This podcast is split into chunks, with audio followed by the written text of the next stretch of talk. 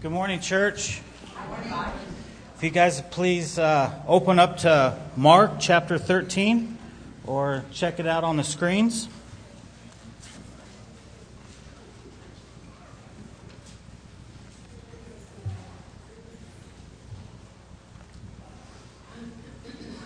All right. Then, as he went out to the temple, one of his disciples said to him, Teacher, what matter of stones and what buildings are here? And Jesus answered and said to him, Do you see these great buildings? Not one stone shall be left upon another that shall not be thrown down. Now, as he sat on the Mount of Olives opposite the temple, Peter, James, John, and Andrew asked him privately, Tell us, when will these things be?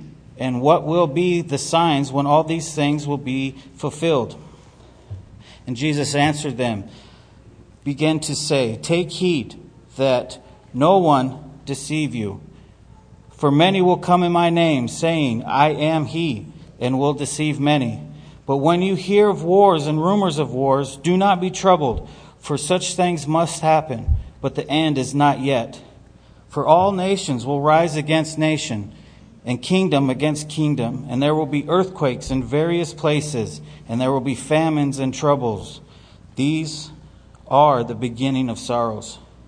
But watch out for yourselves, for they will deliver you up to councils, and you will be beaten in the synagogues. You will be brought before rulers and kings for my sake, for a testimony to them. And the gospel must first be preached to all the nations. But when they arrest you and deliver you up, do not worry beforehand or premeditate what you will speak. But whatever is given you in that hour, speak that, for it is not you who speaks, but the Holy Spirit. Now, brother will betray brother to death, and a father his children. And children will rise up against parents and cause them to be put to death. And you will be hated by all for my name's sake. But he who endures to the end shall be saved. So when you see the abomination of desolation spoken of by Daniel the prophet stand where it ought not, then let those who are in Judah flee to the mountains. Let him, let him who is on the housetop not go down into the house, nor enter to take anything out of his house. And then, and let him who is in the field not go back to his clothes. But woe to those who are pregnant and to those who are nursing babies in those days. And pray that your flight may not be winter. For in those days there will be tribulations such as not been since the beginning of the creation which God created until the time, nor ever shall be. And unless the Lord had sh- shortened those days, no flesh would be saved. But for the elect's sake, whom he chose, he shortened the days. Then, if anyone say to you, Look, here is the Christ, or Look, he is there, do not believe it. For false Christs and false prophets will rise and show signs of and wonders to deceive, if possible, even the elect. But take heed, see, I have told you all things beforehand. Let us pray. Dear Heavenly Father, Lord Jesus, I thank you for this day, Lord. I thank you for uh, bringing us all here together, Lord, and to share in your word. I pray that you uh, anoint Jackie again this morning, Lord, and uh, deliver his message so all these ears will hear. Lord, I pray you open up the minds and the hearts of all of us, Lord God, and just be with all of us that are broken, Lord God. Help us to uh, just be with you. Help us to resist the temptations of this world, Lord God. And I just pray that you uh, give us a heart of repentance, Lord God. Show us your ways, Lord. Help lead us down your path of righteousness, Lord God. And I just thank you for all these people that are here, Lord God. And uh, in Jesus' name we pray. Amen.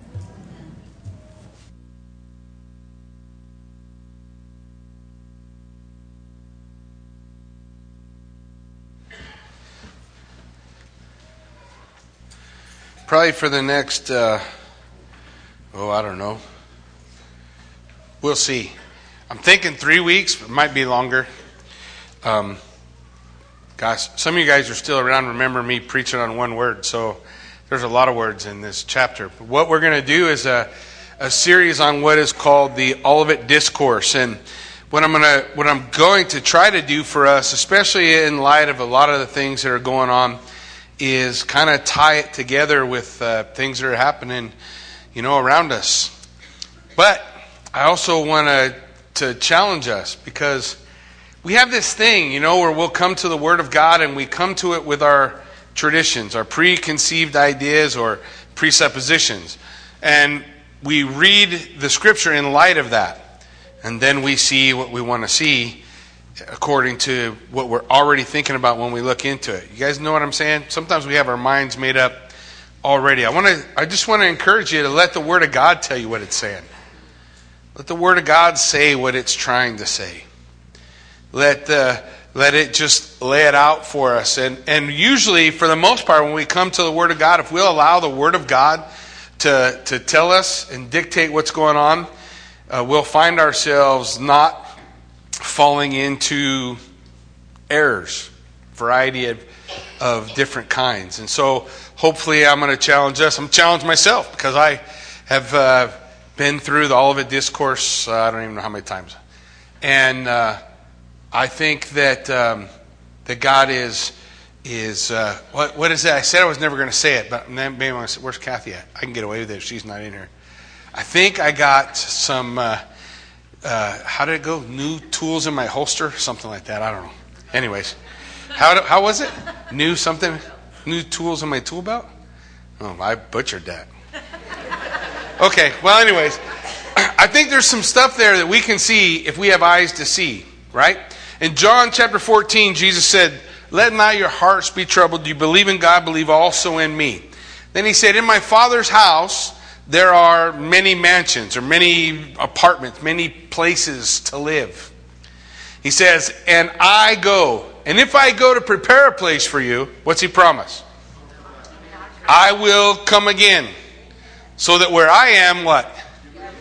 There you will be also. So we have the promise that Jesus Christ has prepared a place for us.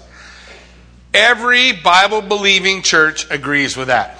That's about where it stops. So, how that works, how that happens, when that happens, if that happens, that's the parts everybody uh, kind of bangs their heads over. And so, our, our challenge is to hold on to the truth of what God's Word says. Look, here's what God's Word says. Not hard to understand, right?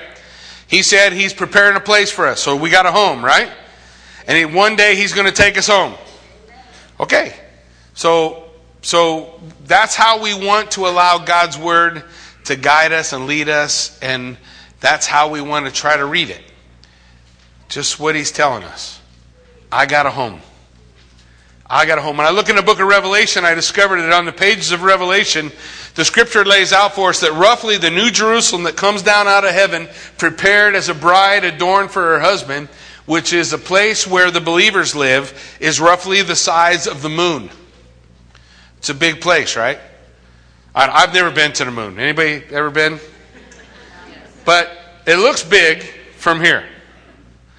The difference between the New Jerusalem and the moon is the scripture tells us we don't just live on the outside. We live wherever, through it. It's a city built on 12 foundations, 12 different gates. You guys heard it, right? Every one of the gates is made out of one Pearl. That's where we get the idea of pearly gates. So, roughly, when we look at the size and how much space there is, God made the New Jerusalem big enough to hold every man, woman, and child who has ever lived. That doesn't mean every man, woman, and child who has ever lived will be there. It just means He made it big enough. Right? There's space for anybody. You don't have to go. You can go wherever you want. But he made it big enough. He prepared a place for us. When we come to this particular point, it's interesting because uh, all three of the synoptic gospels are going to talk about it. They're all going to say that they're walking by the temple. And as they're walking by the temple, they look over at the temple. And the temple was a beautiful structure. And still, yet, at that, that temple that they're looking at is not as beautiful as Solomon's temple. Solomon's temple was so amazing that people wept when they built the new one. The old men who were young children when the, when the temple was destroyed, they wept when they built the new one. So, but this new temple that they, that they had, Herod came through and he redid it, and it was, uh, it was pretty amazing. If you ever get a chance, hopefully you'll come with us when we go to Israel, but you get a chance to see a lot of the things that Herod the Great built. And he built some pretty amazing structures that you can look at. We have to imagine, because there's no temple there today, right? Because what Jesus said in the scripture happened. But what, what happens is the disciples look at it, and I think some of what's going on in the hearts of the disciples is they're thinking, okay, we have Messiah, we have Jesus, we know he's here, and it's time. Let's get this thing cracking. So, you know, he's supposed to, according to Zechariah, he's going to put his feet down on the Mount of Olives, and the Mount of Olives is going to split, and with zeal, he's going to come into the Lord's house, and it's time. Set up that kingdom, Lord, right? Isn't that how the disciples thought about things? They, they didn't understand Psalm 22 and, and, Isaiah 53 and Isaiah 54 and other scriptures that laid out for us that the Messiah was coming as a suffering servant to, to purge sin from mankind. They didn't recognize what Daniel talked about in Daniel chapter 9. So they saw the, the kingly parts and the good parts, but they, they didn't see this particular part. Now, let me ask you a question. Are, is your sight better than theirs? And if it is, are you sure? Because we have a tendency to see what? Oh, we just like them, we see the good parts, the mighty parts, the powerful parts, the exciting parts. What part are we missing? What part are we blind to? That's what we have to ask ourselves when we go to the Word. And just to allow the Word simply to teach us, right? It's not complicated. We make it complicated. It's not complicated. We just got to come and allow it to do its thing. So I think the disciples are thinking, they look at Jesus and they go, hey, have you ever seen something so cool as that temple? They're pointing at it like, man, aren't you sure you want to go put your throne there and let's take over? Let's get this show on the road. And so the scripture tells us in, in Mark 13, verse 1, it says, Then as they as they went out of the temple, one of the disciples said to him, Teacher, see what manner of stones and what buildings are here. Look at this amazing thing that's built. And Jesus answered and said to him, Do you see these great buildings? Not one stone shall be left upon another that shall not be thrown down. Now, as he sat on the Mount of Olives opposite the temple, Peter, James, and Peter, James, John, and Andrew asked him privately, "Tell us, when will these things be?" What will be the sign when all these things will be fulfilled? So I just want you to, to see what's going on. Jesus, they're walking out the temple, passing by. They say, Look how this is this is an amazing building. Jesus looks at it and says, Well, I tell you the truth, it's all going away. All of it. Not even one stone going to be left on another. You, today, when you go, you go to something called the Western Wall. And people always ask, well, the Western Wall, is that part of the temple? Well, yes and no. When you take a mountain, okay, you guys picture the peak of a mountain, and you want to make the mountain flat. What you do is you cut off the top and you build up walls on the side and you fill, right? You put in fill and all that fill and you and you grade it out and now you have a flat piece on top of a mountain. So the western wall is the foundation stones way down here at the bottom that they used to make the building flat but it wasn't actually part of the building that was where the temple was. It's just the foundation. It's just the found. It's like somebody dug up the footing, and now that's where people gather to pray. At the footing that used to one day, or was at one time, the, the foundation for the temple. So he looks at it and he says, It's all going away. The whole thing. And then he says, he just walks on. Now, when you go, you'll see when we stand on the Temple Mount in, in, Israel, it's not a long walk to the Mount of Olives. It's a short walk. So you walk down into the Kidron Valley, okay, which is, um, gosh, I don't have a good way to. It's just walking down in a gully. It's not all that far. You walk down in it, maybe the whole walk is a mile. Maybe. So you walk down into Kidron Valley and up the other side, and that mountain on the other side is the Mount of Olives. And you get up to the top of the Mount of Olives where all the olives are gardens are, where Jesus had a particular gardens he liked to hang out in, right? We know of one of them was the name of one of them. Gethsemane, right? Gethsemane. He would go to Gethsemane and he liked to pray there, right? Gather together with his disciples. So when you go on the Mount of Olives, you can still sit in, in groves of olive trees today and look across and see the Temple Mount and see the, the, where the temple was, was built and where the, where the eastern gate is and all that stuff is right there. And so he's sitting there under an olive tree, maybe he's back up against an olive tree, and four of his disciples come over to him and they say, Okay, uh, back there, you said this is all going away. When is that happening?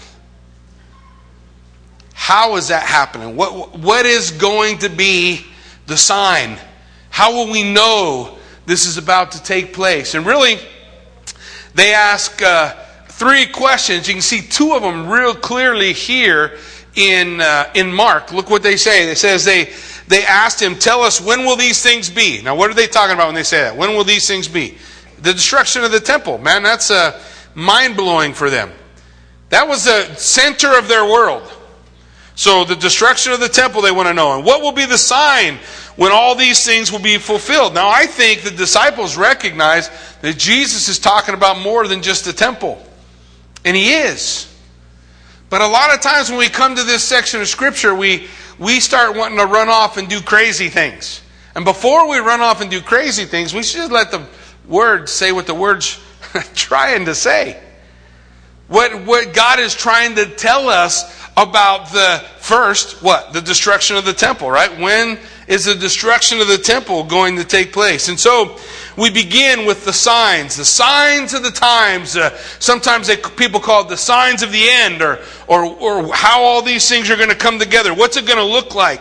And the first thing that he starts with in, in verse 5 is, is misleading signs.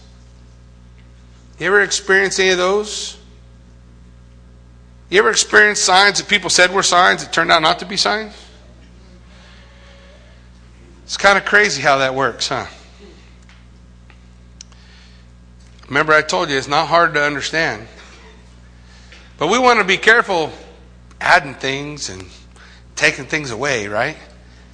We just want to, what's, what's God saying? What's God laying out? How did the disciples understand the things Jesus is, is talking about? Well, let's look. Jesus answered and said to them, Take heed, no one deceive you. For many will come in my name, saying, I am he, and will deceive many. So I want you to just consider how is the deception going to take place? When the deception takes place, is it just going to affect a few people? So he says, many are going to be deceived, right? And, and is there just going to be a little bit of deception, one person here, one person there? Or, or are we talking about a lot of deception going on? So he says many both ways, right? He says many people are going to come and there's going to and they're going to deceive many. In verse 21 through 23, just look at it. It says there, then if anyone says to you, look, here is the Christ, or look, he is there, do not believe it, for false Christs and false prophets will rise, and they show signs and wonders to deceive, if possible, even the elect. But take heed, see, I have told you all things beforehand. So Jesus saying, look, I'm telling you, there's widespread deception going to take place. Widespread deception is going to happen. It's going to happen in the disciples' time. I think it's going to happen in our time. It's still the biggest warning that Jesus gave and that we see from Paul and that we see from Peter and that we see from Jude uh, throughout the New Testament over and over again. The same kind of a concept. Watch out for false teachers. Watch out for false Christs. Look, a lot of times we struggle over concepts about whether or not something really matters. Let me, let, us take a look like this. Let's say I told you guys, hey, I want to tell you about my buddy Chris. My buddy Chris is like, he's six foot eight, weighs 600 pounds. He's yoked, super big. Man, he could squash anybody, anywhere, anytime. This guy is, you just cannot imagine how humongous this guy is. But then let's say that you actually meet Chris. And you find out that Chris is six foot two, and he weighs 180 pounds, and there's really not all that much amazing stuff about him. Are you going to assume that we're talking about the same person? What if a policeman came and, I, and a guy had robbed me? And I said, Man, this guy robbed me, beat me up as a humongous, bald white guy. Tattoos all over him. Everywhere. Tattoos all over the place. And, and he, he's the guy who robbed me. But what if in reality the guy who robbed me was uh, had long hair and no tattoos? Are the police going to find the right guy? And why do we do that with Jesus? Why do we describe Jesus as radically different things? Why do we say Scripture teaches us that Jesus is God in the flesh? According to John chapter 8, Jesus said, Unless you believe that I am, you will die in your sin.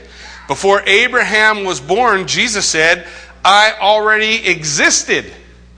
He was eternal. In John 1 1, it says, In the beginning was the Word, the Word was with God, and the Word was God. The Word was God. It says, In the beginning was the Word. That word, that phrase, in the beginning means way back before there was any beginning, Jesus already was. And then it says the Word was with God. That means that Jesus and God were face to face. Okay? Not one, face to face, looking at each other. The Word was with God. And then the next phrase, uh, some of our some of our neighbors like to tell us because there's no definite article there, you have to put the indefinite article there. But in reality, in the Greek, when there's no definite article, you're speaking about a matter of character and uh, uh, type. So what he's talking about is he is in character, in totality, God. He's made up of God. The building blocks of the Word is God. But what if I tell you Jesus is Archangel Michael? Is that the same Jesus? What if I tell you Jesus is a created being and and and you know he is he has been exalted but he was not always. Is it the same person? What's the point? Jesus said to his disciples, "Don't be deceived." People are going to come with a lot of different Christs. Some are going to come and say, "I am Christ." We've seen that, haven't we? Yep, they got special rooms for those guys. We've seen issues where people have all kinds of, of plans or ideals. But listen, what Jesus, Jesus' biggest warning to us was watch out for false Christ. Watch out for false teaching. Watch out for false doctrine. But listen to what scripture says. 2 Timothy chapter 4. Beginning at verse 3, it says, For the time will come when they will not endure sound doctrine, but according to their own desires, because they have itching ears, they will heap up for themselves teachers, and they will turn their ears away from the truth and be turned aside to fables. But you, be watchful in all things, endure affliction, and do the work of an evangelist, fulfilling your ministry. says the time will come and people aren't going to want to know what the Word of God says. They don't care about what it says. In fact, there are some churches, some places you don't even need it. You don't need the Bible. You don't need to spend any time in the Bible. Just you just do your thing. But the, the Word of God says there's a day when people, because they're not grounded in the Word of God, are going to fly off after fables, crazy ideas. They're going to go off sideways. Why? Because they didn't stay grounded in the plain teaching of what God's Word says. It's not complicated. Jesus told us that that was going to happen, so we should expect that there'd be things like this. Here's what happens so often, guys. What happens so often is people have a, a desire, and that desire in their life really is their God. And as they hold on to that desire, they begin to look around at worldviews and world systems and systems of worship, and they look for one that will allow them to have their desire. This is what I want. Which one of you guys is going to give this to me? There it is. And they go that way. Because of their desires, they get itchy ears. They want to hear what they want to hear. They don't want to hear the truth. They want to hear what makes them feel good, what encourages them, what tells them that, that, that, the choices they make are going to be okay. But listen to what God said. There was a similar time in Israel's history where Israel was going through the same thing. And in the book of Amos, it's in the Old Testament, Amos chapter 8, verse 11. Here's what God says. He says, Behold, the days are coming, says the Lord God, and I will send a famine on the whole land. Not a famine of bread nor a thirst for water, but of hearing the word of God. God says the famine that will come is a famine for the word. Paul said the same thing in, in Timothy when he was writing to Timothy. He said, Look, the day's going to come. They're not going to want to hear it. They don't want to hear what the Word of God says. They don't want to hear what the Word of God teaches. And they, we start to pile up for ourselves teachers and we start reading books. And those books may be great books and very entertaining, but, but if it's not the Word, you know, you know, anybody can make an assertion, right? A truth claim. Anybody can tell you anything. 88 reasons why Jesus is going to come back in 1988. I don't know if you can find that book, but it was written. And I think the next year it was 89 reasons he's going to come back in 89. Now, what's the plain teaching of God's word say? Who knows when? Nobody. But why in the world do people flock behind crazy people who say, I know when? It's a dead giveaway. Man, you, woo. I don't know. What was that guy's name? Harold Camping? He has since passed, but it, it wasn't that long ago, year, two years, five years, I don't know. Sometime back, he got billboards all over the place saying the, the Lord's returning this year. And there were people who, who believed him, sent him a bunch of money and, and all this stuff. And, you know, here we are several years later. And what it does is it just puts another black mark on the church because everybody thinks that guy's for real instead of believing the truth. What God's saying, Amos, they're, they're, I'm going to send a famine of the word. Look, we may never read it. You may not ever look at it, pick it up, and go through it. But one day, you and I, we're going to stand before God. And that whole bit about, you know, I just never read it is not going to fly. It was there, it was available. You didn't want it, that's okay but you're responsible for it. It was laying on the table, it was in the nightstand, it was at Walmart every time you went to Walmart. It's around. We need to be willing to open it up and take a look at it. So we say, okay, well, I don't know, Jack. I hear all this false teaching, and you're talking about all these things, like like these people are wrong or these people are wrong. Who's right? Well, the Bible's right. Bible's always right. What the Bible says, and the Bible tells us how to tell. How do we tell whether or not something is true or false? Well, we take it to the Word of God. So, way back in the Old Testament, in Deuteronomy chapter 13, God began telling his people when he gave them the law here's how you can know. Here's how you can know whether or not this is legit, if something's for real. Here's how you can know Deuteronomy chapter 13, verse 1. If there arises among you a prophet or a dreamer of dreams, and he gives you a sign or a wonder. And the sign or the wonder comes to pass, of which he spoke to you, saying, Let us go after, what's it say? Other gods, which you have not known. Let us serve them. Then you will not listen to the words of a prophet's mouth or of that dreamer of dreams. What's he saying? He's saying, okay, if you have a dreamer of dreams or prophet, a guy comes to you and he says, I had a dream, I had a vision, he works a sign, he does a wonder, and he tells you, let's go worship a different God that you've never known. God said, no. Get away from him. He's not mine. He's not from me. I did not send him. That's the whole purpose of Deuteronomy chapter 13, which, by the way, was written to us a long time ago. Listen to what it says. It says, The Lord your God is testing you to know whether you love the Lord your God with all your heart and with all your soul. You shall walk after the Lord your God and fear him and keep his commandments and obey his voice. You shall serve him and hold fast to him God's word lays out for us. There's more, there's more attestation for the Word of God than any book anywhere in any library around the world. There's more textual evidence. There's more copies. There's more stuff. There's every day they find something else that the Bible talked about. And we go, wow, look at there. The Bible talked about it, and there it is. Right where the Bible said. You have oil barons today who's on third, fourth, fifth generation having more money than they're ever going to spend because they looked at the Bible and the Bible said there's asphalt pits there and they went and drilled and whoo, you know what they found? Oil.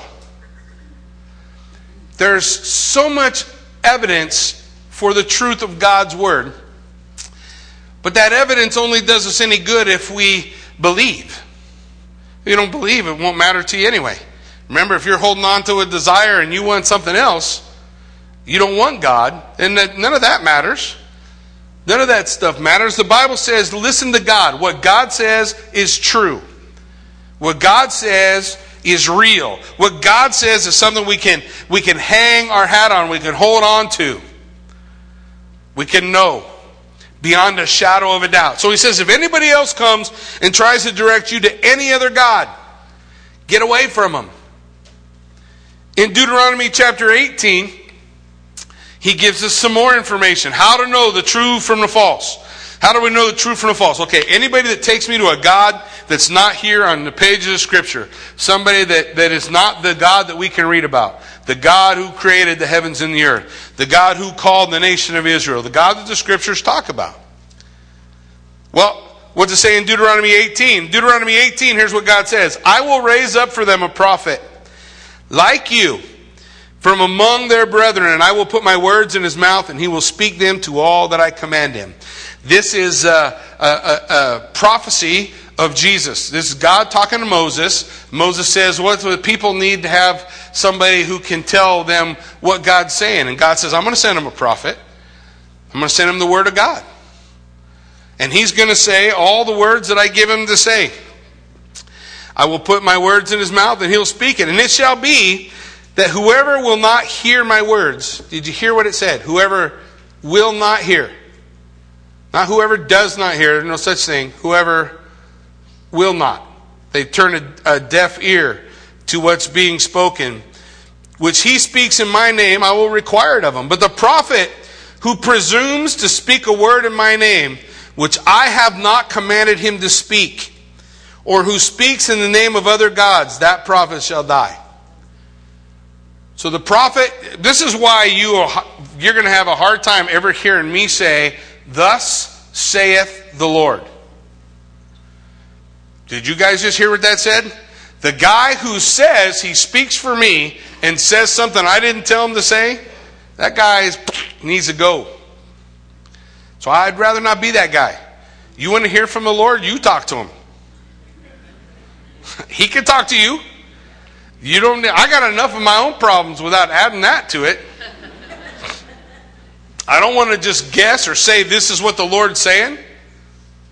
I want to just say, here's what the Word of God says. That'll always be true, right? Yes. So the guy who speaks presumptuously is not from God. And if you say in your heart, How shall we know that the word which the Lord has not spoken? Here's how you can know. When the prophet speaks in the name of the Lord and the thing does not happen, then that thing uh, which is, is the thing that which the Lord has not spoken, and that prophet is not his. So, if a prophet says something and it doesn't come to pass, do you really want to bet your life, your children's life, your grandkids' life on following him? Really? I don't understand that. Something is either true or it's not true. And if it's not true, we should stay away from it. And if it is true, we should stand in it. We want to stand on that which we can know beyond a shadow of a doubt. This is true. It's why when, when he begins looking ahead at end times, before he ever starts talking about the destruction of the temple and what's going to happen, the first thing he says is, don't let anyone deceive you. There's a lot of false Christs are going to come. A lot of pretend Jesuses. A lot of people are going to come with their concept of, of what is true. Uh, how do we how do we battle against something that sounds good? How do we know whether or not it lines up with God's word? Well, we've got to spend time in it. You got to know it. Kathy used to work at Bank of America 10,000 years ago. She, yes, she's that old. I'm older, so that makes me like 10,002. And uh, anyways, when they would when they would part of their training was just dealing with money all day. Right? Part of the way to find a counterfeit, not the only way, but part of the way, was to be so used to handling the real stuff that something didn't feel right about the fake. You get what I'm saying? If we're spending time in God's Word and we're allowing God's Word to be poured into us and we're taking God's Word into us, we hear something, just something don't seem right with that that just doesn't quite match up with, with what I know about God's Word. That's what He gave us for our foundation of truth. That's right there. And no, it is impossible to twist it to whatever you want it to say. It's not possible to do that unless you are just gullible. Right? If I wrote you a letter you're not going to turn to the third page of the letter and read one sentence there, and then go back to the first page of the letter and read another sentence there, and then go back to the last page of the letter and read a sentence there. Is that how you're going to read the letter? How you read the letter? Oh, crazy. What a crazy concept. Those things are called context. We stay in context. What's going on? And you can't be deceived. You can't be swayed. Listen to what Paul wrote in Galatians. Galatians chapter 1 verse 6 says, I marvel that you are turning away so soon from him who called you in the grace of Christ to a different gospel. So already, we're first century. Paul, right? You guys with me? Jesus, he died. The disciples run around for a little while. Then Paul comes on the scene. So he's early. And already there was a problem with deception, right? Already he says, you guys are following a different gospel, which is not another. It's not another. That word another, this is important. That word is not another of the same kind, it's another of a different kind. He's saying it's not the same kind, it's not just the same thing. See, sometimes we do that today. We make truth so relative that we say, well, you know, that's your truth, this is my truth, everybody can have their own truth. When I went to school, it didn't work like that. If I if it was true or false and I got it wrong, they didn't say, "Well, Jackie, it's okay because that's your truth." So you get a pass. Where does that work in real life? you go to your boss and say, No, boss, my truth is I should be getting paid more than I'm getting paid. And your boss says, Well, you know what? That's your truth. Well, let's go ahead and let you have your truth. Does that work in the real world? Oh, it's funny because all over the place they're trying to sell that to me. Yeah, it wasn't that long ago. I don't know. A few months ago, there was an MMA fight. You guys know what MMA is? Mixed martial arts. Um, I know I won't get into it. But anyways, I uh, I won't even tell you. Okay, just tell the story. Just tell the story. Okay, so so there's this mixed martial arts fight, but uh, in a woman's division between a transsexual male and a female. The female lost, by the way, which is not shocking because your truth doesn't change the reality. Her orbital bone was shattered. You know what your orbital bone is? That's where your eye goes. Uh, I think she made it like a minute, some odd seconds in the first round. Now, here's what the word will tell you. Well, he says he's a woman. Well, la di stinking da. Last I checked, if I take your blood, DNA is going to say man. Am I lying? I don't care where you go for what surgery. You can do what you can mutilate your body any way you want to. But if I pull your DNA, you know what you are? What you were born as. That's just the reality. There's no such thing as your truth, my truth. There's truth. That's it. Truth and lie. Truth and false. That's all there is. I, I don't know where we got the idea that we can mess with all that stuff, but we can't.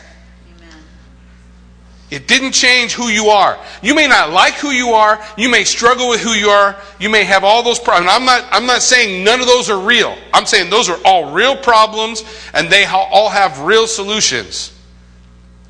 But lying about everything doesn't make it better. Doesn't change it. Doesn't change anything. Right?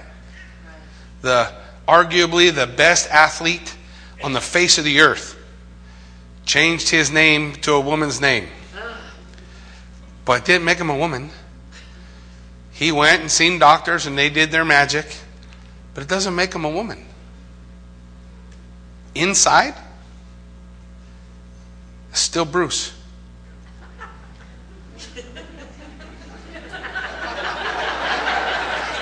Outside, outside, I'm I'm not altogether sure, but but listen, the the point is there is only truth and false. That's it. That's all there is. So here's what he says: You're turning away to a different gospel. It's not another, it's not just the same thing, it's not just the same truth in a different wrap. It's not that God goes by 57 different names. No, he don't. He goes by one name. Yahweh. God's the reason why everybody argues over God's name is it's made up of four consonants. Y H W H. You say it however you want to. Knock yourself out. But that's God's name. I don't have to wonder where it is. It's in my Bible, capital L O R D. Every time it says capital L O R D, I don't have to have to wonder whether or not that's God. I know that's God. It's His name. His name, Yahweh, Almighty God. There is one, not another, not a different name, not a strange name, not a different kind, not a, well, let's add this and let's add that and let's do this or the other. No. One truth. He says, Don't be pulled away to another gospel, which is not another. But there are some who trouble you who want to pervert the gospel of Christ. Is that true? Are there people who want to pervert the gospel of Christ, who want to take the gospel of Christ and mix it up or use it for something else? And so he says, man, there are people who want to do that. They want to preach a different gospel. Listen to verse 8, Galatians 1, verse 8. But even if we, that's Paul, or Barnabas, Silas, Timothy, even if we or an angel from heaven preach any other gospel to you than what we have already preached, let him be accursed. That word accursed means damned. So, if there's any other gospel, it's not the true gospel. That was written a long time ago. So that we would know. That's why Jesus said, Be careful. They're going to come. They're going to twist it. They're going to jack it up. They're going to mess it up. And I'm not trying to be insensitive, or, or I'm certainly not trying to put anybody down, but because I care, I want people to know the truth.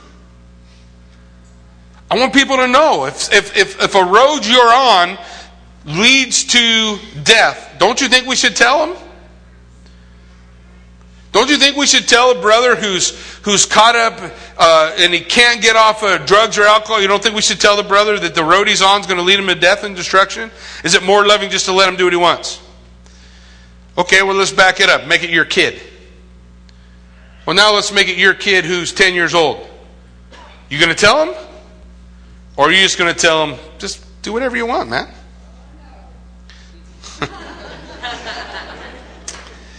love, listen, love will tell the truth. Love will tell the truth. That's why Jesus said, Look, don't be deceived. A lot of people are going to try to get you off track. Don't be deceived. If an angel comes and tells you, if other people come and tell you, if it's a different gospel, if it's a different God, if it's a different Jesus, then it's not the God of the Bible. Look, if you want to pitch the Bible, be my guest. You can pitch the Bible and worship any God you want. But he said, if you're wondering whether or not this God is the true God, or if this prophet is from me, or if this gospel is from me, then he said it line up with my word. It'll be where my word came from. In 2 Corinthians chapter 11, verse 12, he said, Paul says, But what do I do? I will also continue to do, that I may cut off the opportunity from those who desire an opportunity to be regarded just as we are in the things of which they boast. What's he talking about? False apostles. Listen, for such are false apostles, deceitful workers transforming themselves into apostles of Christ. Just because somebody wears a suit and a tie and he stands up and says something about himself, that doesn't make it true. He says, For such are false apostles, deceitful workers, transforming themselves into apostles of Christ. And no wonder, for Satan himself transforms himself into an angel of what? Look, you think the devil's going to come to you like one of them demons crawling out of the pit, covered with slime, looking like he came off, uh, uh, what's that show? The Walking Dead? That's not how he looks. He's not going to come up to you with his pitchfork and his forked tail and his little horn sticking out of his head, which he doesn't have any of that anyway. But he's not going to come to you like that. He's not going to come to you obvious. What's he going to come to you? He's going to come to you clothed in what looks like the truth. How do I know if what he's saying is true? Well, that's what this is for. That's what this is for. Jesus, Messiah, walking on earth. He's just had his baptism. The heavens opened up. The Spirit of God descended upon him like a dove. And a voice from heaven said, This is my beloved Son, in whom I am well pleased. And what happened immediately after that? He goes into the wilderness. He begins fasting. He fasts for 40 days. At close to the end of the 40 days, the devil comes to him. Right? Are you hungry? Turn them stones into bread. How did Jesus do battle with the devil? He quotes the Bible to him. Man does not live by bread alone, but by every word that proceeds from the mouth of God. He quotes the word. Next thing the devil does is misquote the word to him. Next thing the devil says, well, doesn't the Bible say that, that here he takes him to the, the pinnacle of the temple, says, jump off. God will save you. Because doesn't the Bible say right here, he won't even let you stub your toe? So he misquotes the Bible. Is that something new? Is that that's don't you see that's why Jesus warned us? He warned us. You and I, we are responsible for what we do with the Word. You can trust me, but I wouldn't suggest you do. And the Bible doesn't teach you to. The Bible teaches you to test everything that I say with the Word of God and see that it lines up. And if it don't, then I need to go. What lines up with the Word of God? So Jesus responded to him with the Word. You shall not put the Lord your God to the test. Then the devil showed him all the kingdoms of the world and said, Look, I'll give you all this. All you got to do is bow down and worship me. And Jesus answered in the word It is written, You shall worship the Lord your God, and him only shall you serve. He responded with the word. It's the word of God that helps us understand true from false. If the devil comes to us dressed up like an angel of light, trying to lead us astray, how do we answer? It? We go to the word we go to the Word of God. We go to the Word of God. And it's in the Word of God where we find that. Therefore, it's no great thing, he says in 2 Corinthians 11, uh, verse 15. Therefore, it's no great thing if his ministers also transform themselves into ministers of righteousness, whose end will be according to their works. So they look good, they look great on the outside, but the first thing, guys, as we as we begin taking a look at this prophetic thing. There's a lot of interest in prophecy, a lot of websites that deal with prophecy, a lot of people talk about all the different views, and we're going to talk about it all. We're going to sit down and break down the millennial views of what it means to be amillennial or post millennial or premillennial. And if you're premillennial, as a pre trib or mid trib or post trib or pan trib, which means it's just all going to pan out in the end. Whatever. whatever eschatological views you might have, we're going to talk about it all because, because listen, please hear me. Truth matters, don't it? So we don't got to be afraid of the truth. And truth is what the word teaches. And a lot of times we'll say, you know, everybody argues about that. I just don't, I, I don't I'm not sure I want to know. Well, you might not. Sometimes I have heard I can be lame. Somebody told me I was lame the other day. I won't say who he was, but his first initial was Jason.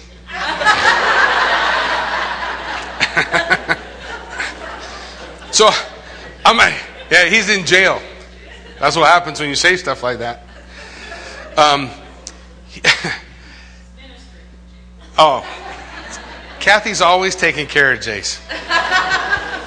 So but the point is, what I want to do is just spend a little. He's here. Hey. Apparently, he's back from jail. I'm going to hear about that one later. Uh, I digress. So the, the point is, we want to kind of just, just slow down for a minute. We're working our way through the Gospel of Mark. We're going to talk about this section of Scripture that everybody points to when we talk about end times and prophetic issues and what's going on in our world and what's happening with Russia and, and Syria and all the stuff that's going on. We're gonna we're gonna work our way through all that stuff and we're gonna talk about all that stuff. But I just want you to, before we get into all that stuff, to be thinking about it. What does the Bible say? Because the reality is, some of our traditions have colored the text. And now we read the text and we just assume this is what that text says. Because when Jesus responds, he says there, there's going to be wars and rumors of wars, right? And there's going to be a nation will rise up against nation, and kingdom will rise up against kingdom. And about that time, we take off and we start talking about all the wars that are going on in our world. But who is Jesus talking to? Four disciples sitting on the side of the Mount of Olives, looking at the temple, wondering when the temple's going to be destroyed. Right? Or not? I promise we're going to step on some traditional toes because we want to see what the Bible says. We don't want to be led astray just because that's how we always were taught, or that's how we always thought it said, or that's what we always were, were built. We just want to look at it and say, what is he saying in the order that he's saying it? What is he telling us? And we're going to look at them all. We're going to look at Matthew, Mark, and Luke, and John. We're going to look at all the all of Olivet discourse from them all. We're going to break it down, and by the end, you will be experts in the Olivet Discourse. So that if somebody has something that they want to say about end times, you can say, well, listen, this is really what the Bible says. Here's what Jesus taught. And if somebody pulls something out of context, let me give you, uh, for instance, uh, blood moons. And they talk about it. Now, it, are there cool things that occurred during blood moons? Sure. Is that in the Bible? No. What's in the Bible? How many verses? Do you know? That specifically deal with a blood moon? Two, I think. Two.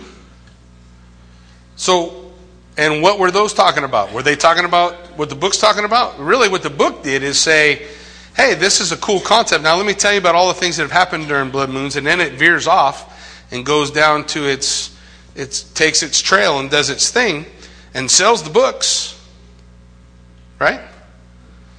Well, what's the truth?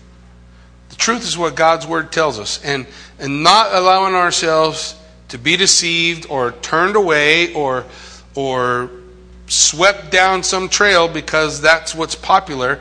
What does the Word of God teach? What's it telling us? What is it telling us? What does it say? And then what is our what is the point? What is the point? A lot of times when, when we come to eschatology and we talk about the end times, uh, people say, well, what's the difference? A lot.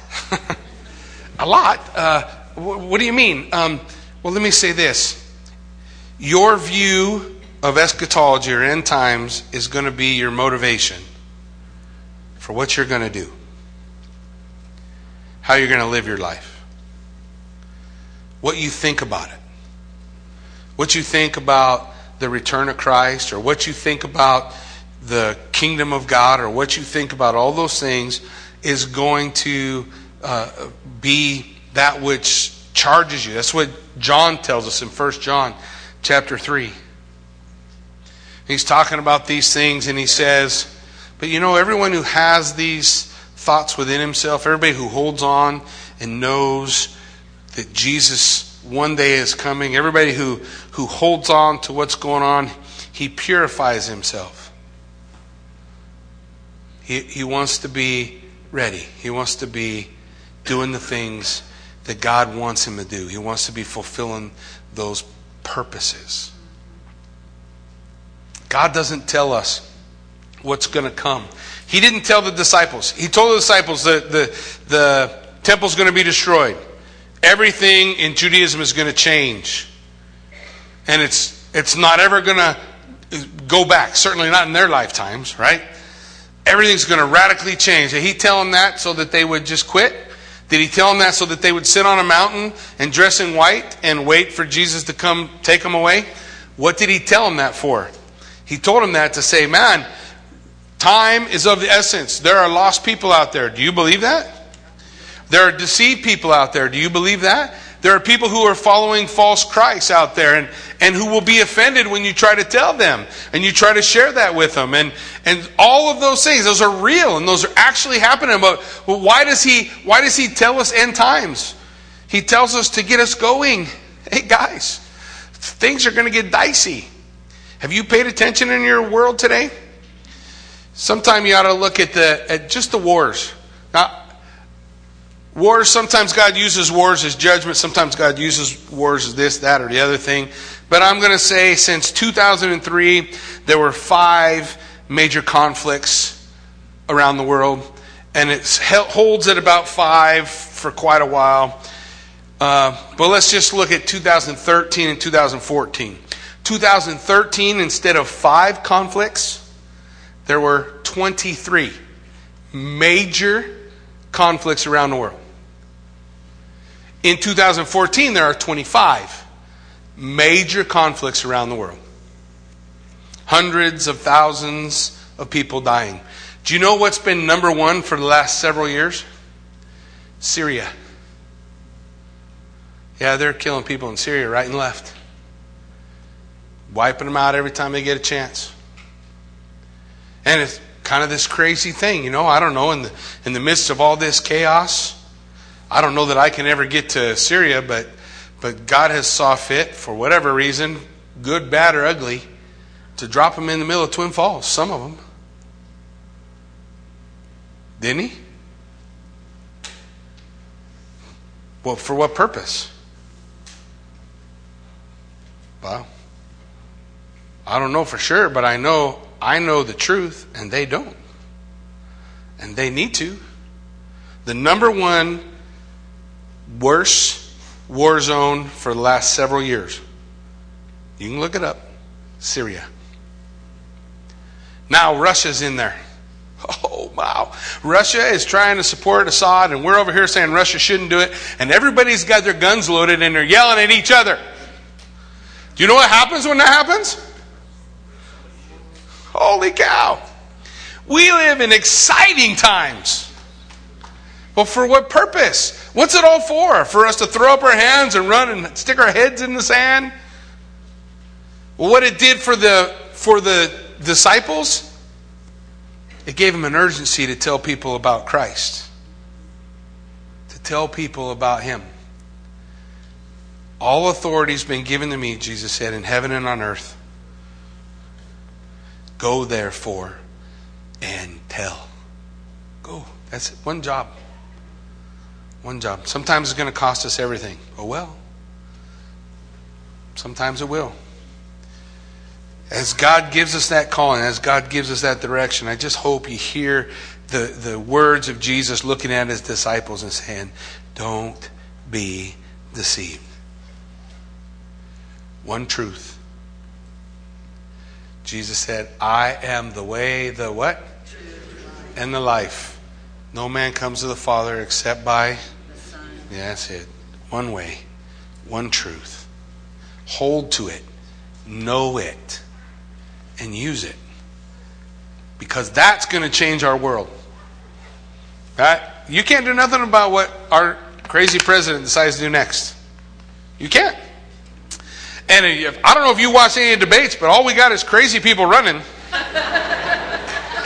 unless, unless one of you, well, okay, so that might be a generalization. But there's a couple of good guys, a couple of guys I like, but I won't tell you who they are. You figure it out on yourself. But as we look at them, as we as we look at it, as I look at what's going on, it's like, okay, we have already had the Messiah. We don't need another one.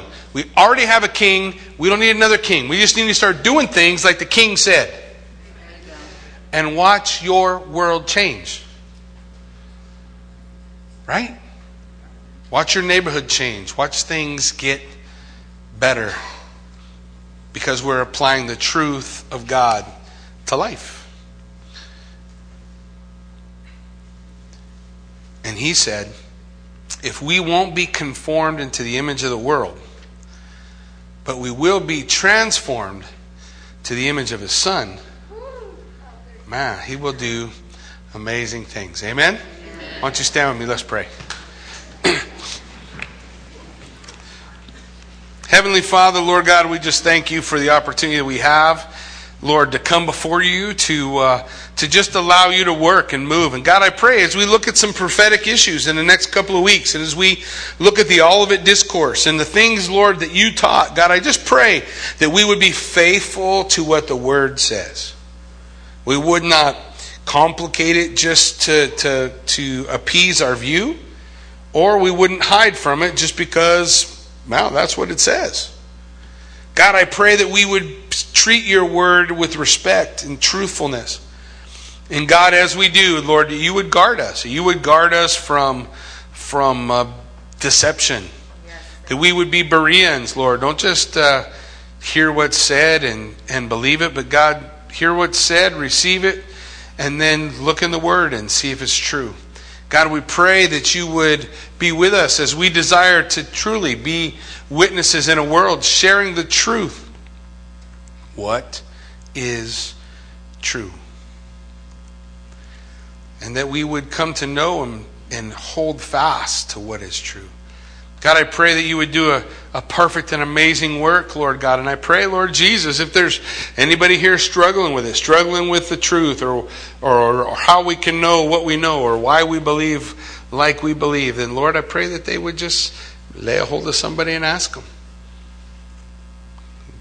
God, I pray that you would do an amazing work as we look to you, Father, to, to change our world one moment at a time as we learn to love like Christ loved. And sometimes in Christ's love, he reached out and he wrapped his arms around the dirty and the filthy and he said, I care about you. And sometimes he said, Woe to you, scribe and Pharisee, whitewashed tombs full of dead men's bones. Sometimes he calls us to confront those who believe they have the truth when they don't. Sometimes he calls us to love on those that nobody wants to love on. But loving on somebody doesn't mean we just ignore sin. It just means we care enough. We care enough to get involved, to try to reach out. So, God, one life at a time, one person at a time, change our world as we follow you in obedience. In Jesus' name we pray. Amen.